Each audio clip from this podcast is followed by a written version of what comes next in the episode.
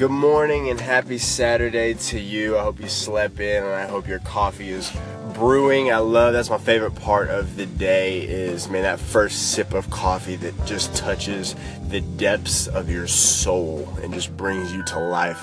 So as we head into the weekend, I just want to leave you with this thought.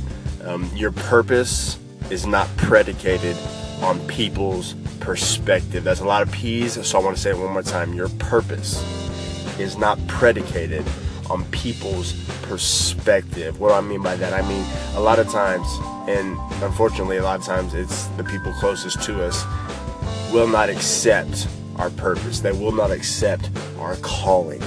But here's the thing we didn't get our purpose from them, so they can't take our purpose away from us. Go out, figure out why you're here, and live that out every single day. Hope you have a great day today.